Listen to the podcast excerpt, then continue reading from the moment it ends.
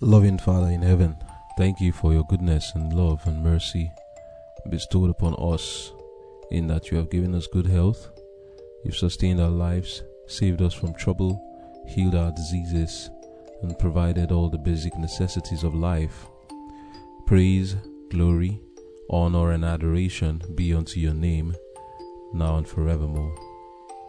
Our Father in heaven, we want to live for you. Therefore, we ask, grant us of your Spirit and help us, Lord, that power shall be given to us to live the life of Christ, to live a life that glorifies your name. We ask that the devotion we'll be having now shall help us to that end and shall invigorate us and encourage us and bless us indeed that we may live the life that you want us to live. Put words in our mouth that we may speak blessings to all who would listen. Do all this and take the glory in Jesus' name I've prayed. Amen. Our High Calling, May 31. Three Mighty Helpers. Therefore, we are buried with him by baptism into death, that like as Christ was raised up from the dead by the glory of the Father, even so we also should walk in newness of life. Romans chapter 6, verse 4. Jesus was our example in all things that pertain to life and godliness. He was baptized in Jordan, just as those who come to him must be baptized.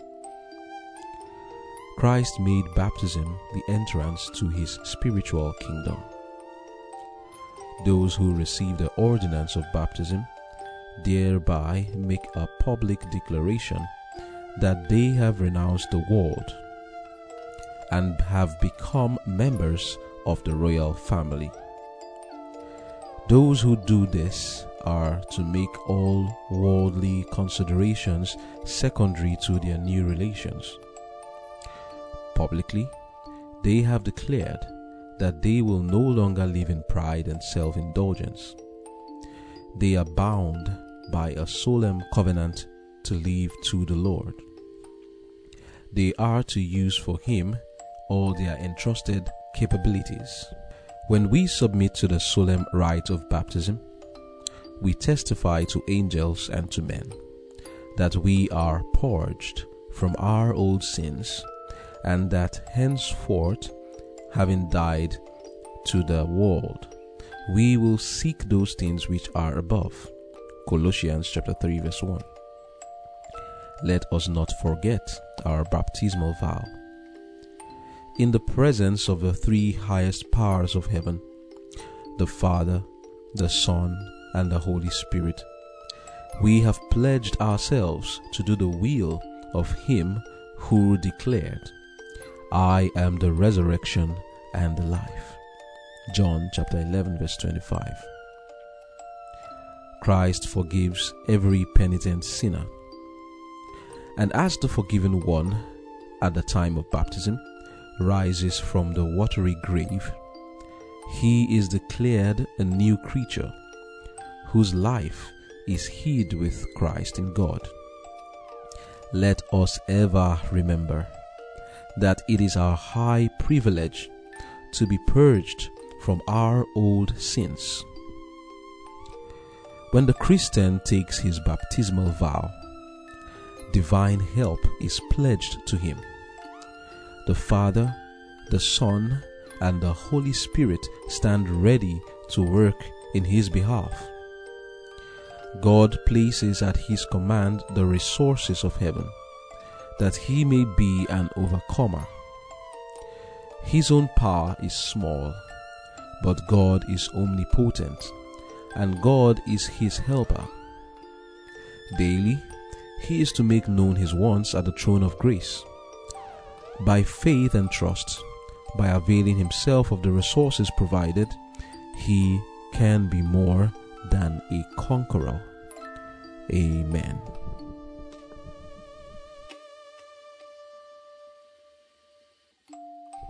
The title of our devotion for today is Three Mighty Helpers, and our key text is Romans 6, verse 4, which says, Therefore we are buried with him by baptism into death, that like as Christ was raised up from the dead by the glory of the Father, even so also we should walk in newness of life. For the past few devotions, we have been looking at the gift of the Holy Spirit and how the Holy Spirit assists us to do the will of God and helps us to abide in Christ and Christ in us. Today we are looking at the concept of baptism and what follows baptism, which is the help of the Father, the Son, and the Holy Spirit. As Christians, we need to be aware of what our privilege is. Because if we do not know our privilege is, we cannot take advantage of it every Christian who, by baptism, proclaims to the world and to angels that they believe in Jesus has been given the entrance into Christ's spiritual kingdom. In the book of Mark 16, verse 16, Jesus said, Whosoever believeth and baptizeth shall be saved, and who he that believeth not shall be damned. There, Jesus made it clear that for us to be saved, we have to accept Jesus as our Lord and Savior.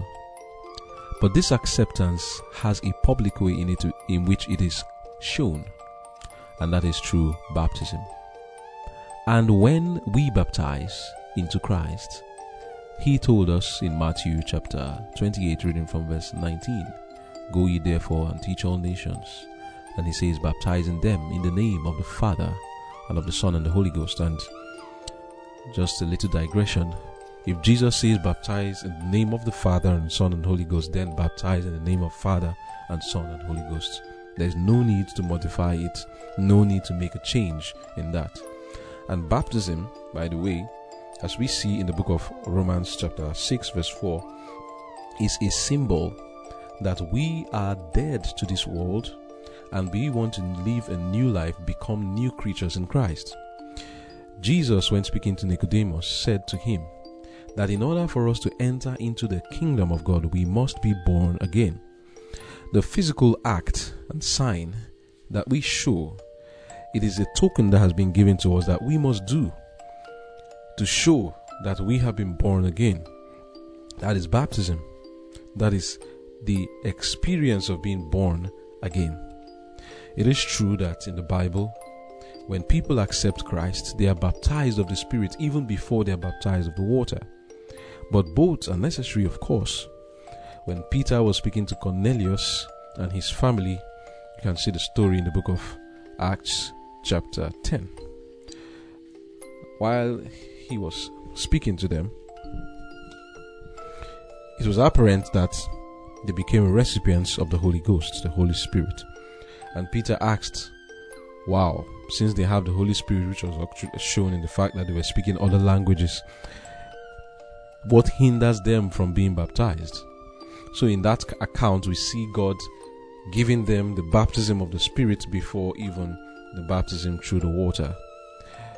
But what I want us to understand and what God wants us to understand is the symbol of baptism.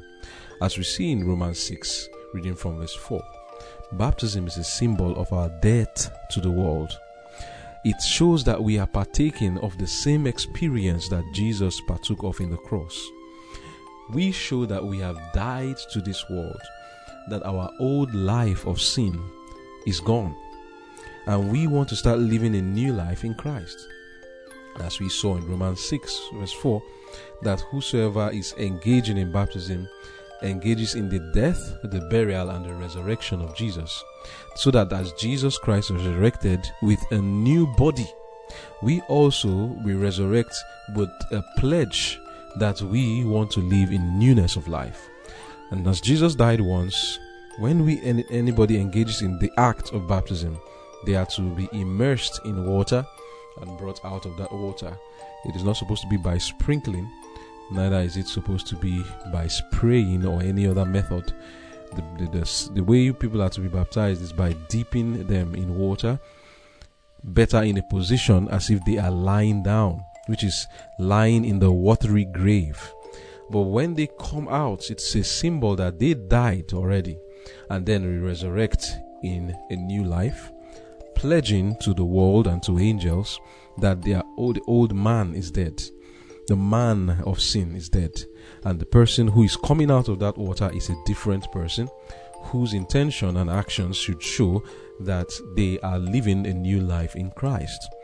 But what God really wants us to understand in this devotion today is that you, no matter how you enter into water and come out, cannot of yourself resist temptation and live that new life. And that is why God has pledged, the Father has pledged, the Holy Spirit pledges also, and the Son, Jesus Christ, pledges to give us all the help we need because we have allied ourselves with them. Baptism is an act that is powerful. It is an act that shows where we stand, and when we do it, the Father, the Son, and the Holy Ghost pledges themselves to us. We have the privilege now of accepting and drawing strength from them that we may find help to live the life that we ought to live. So we need to understand our privilege as people who have believed in Jesus and uh, the ordinance of baptism. We need to understand our privilege, and that's our privilege. We have three mighty helpers, the greatest powers that, ever exists in the universe the power of the Father and the Son and the Holy Ghost to help us to live the life that we want to live. It is then our duty to cooperate with these powers by asking when necessary, all the time asking. We should also believe that our sins are forgiven, of course, and ask for help when we need it most. And all the time we need it, we need to ask for help and show that we are living the life of Christ. This is what God wants us to understand. Have you taken advantage of this help? Do you understand that when you baptized, that God made himself available to you to help you in a special manner than has ever been done. Do you understand that? You should understand that and take advantage of this most precious privilege that divinity has laid himself down for you to say what is your need. Whatever your need is, I will supply it, especially your spiritual needs. So, just to show us something about how the baptism is to be done, which is very, very important. Let's look at the story of the Ethiopian eunuch that Philip met. This was a man who was studying the Bible by himself but couldn't understand it, and he was in the book of Isaiah 53. And the Lord, through the Holy Spirit, spoke to Philip to go and meet the man. And Philip hastened his footsteps to meet the man in his chariot and explained Isaiah 53 to the man. Now look at the account here of how he was baptized. In the book of Acts, chapter 8, I'll be reading from verse 38. It says, and okay, I'll start from 37. Oh, let's go to uh, verse 36. And as they went on their way, they came unto a certain water. And the eunuch said, See, here is water. What doth hinder me to be baptized? And Philip said, if thou believest with all thine heart, thou mayest. And he answered and said, I believe that Jesus Christ is the Son of God. And he commanded the chariot to stand still, and they went down both into the water, both Philip and the eunuch. Take note of these points. They went down into the water, both Philip and eunuch uh, and, and the eunuch, and and he baptized him. Verse 39. And when they were come up out of the water. The Spirit of the Lord caught away Philip, and the eunuch saw him no more, and he went on his way rejoicing. There are many lessons to learn from this story. First of all, the prerequisite for baptism.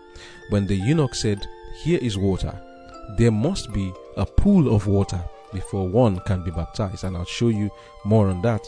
For the pool of water, we'll come back to Acts chapter 8. For the pool of water, if we go to the book of John, reading chapter 3. Reading chapter 3, verse 23 says, And John also was baptizing Okay, I'll start from 22. It says, After these things came Jesus and his disciples into the land of Judea, and there he tarried with them and baptized. And John also was baptizing in Aenon, near to Salim, because there was much water there, and they came and were baptized. Now, why did John go to Aenon? He went there because it, he didn't need just a cup of water to baptize people. He didn't need to just sprinkle. He needed much water for the purpose of dipping the people into the water so that they can have the symbol of being buried in baptism and then come out of the water. And so that point is clear. Before one can be baptized, to engage in that baptism, there needs to be a pool of water that one can be dipped into. Secondly, what we see in that chapter, Acts chapter 8, the story of the Ethiopian eunuch, if you read there in verse 38, you see in verse 37 rather, we see that Philip questioned him about something. He said to him, Do you believe? He wanted to know if the man believed in Jesus as the Son of God and as the Messiah. Then the eunuch confessed that he does believe that Jesus is the Messiah. Jesus takes away his sins. And then Paul, uh, uh, uh, Philip said to him, If you believe, then you may baptize. And then he confessed that he believed and he went to baptize. For one to be baptized, they must believe that Jesus is their Savior who takes away their sins, grants them forgiveness of sins, and helps them to live a new life. Another important point about baptism is that a prerequisite for it is that we must repent of our sins. Reading from Acts chapter 2, Acts chapter 2, reading verse 37 when Peter was preaching to the Jews, he said to them, I'll read from verse 38. It says that then Peter said unto them, Repent and be baptized, every one of you, in the name of Jesus Christ, for the remission of sins, and ye shall receive the gift of the Holy Ghost. For the promises unto you and to your children and to all that are far off, even as many as the Lord our God shall call. So here we see that Peter says to them, Repent and be baptized. We may enter into the water, but if we have made if we have not made any decision to repent of our sins, then our baptism will not be significant. It won't be significant. In uh, also there was a time when Paul was discussing with certain people in the book of Acts 19, there we see the provision for rebaptism. One can baptize and then baptize a second time if they did not know the truth as they should before the baptized, or if people have apostatized and gone away from the truth publicly and they baptized before and they, they, they disobeyed and publicly have shown that they were not with Christ.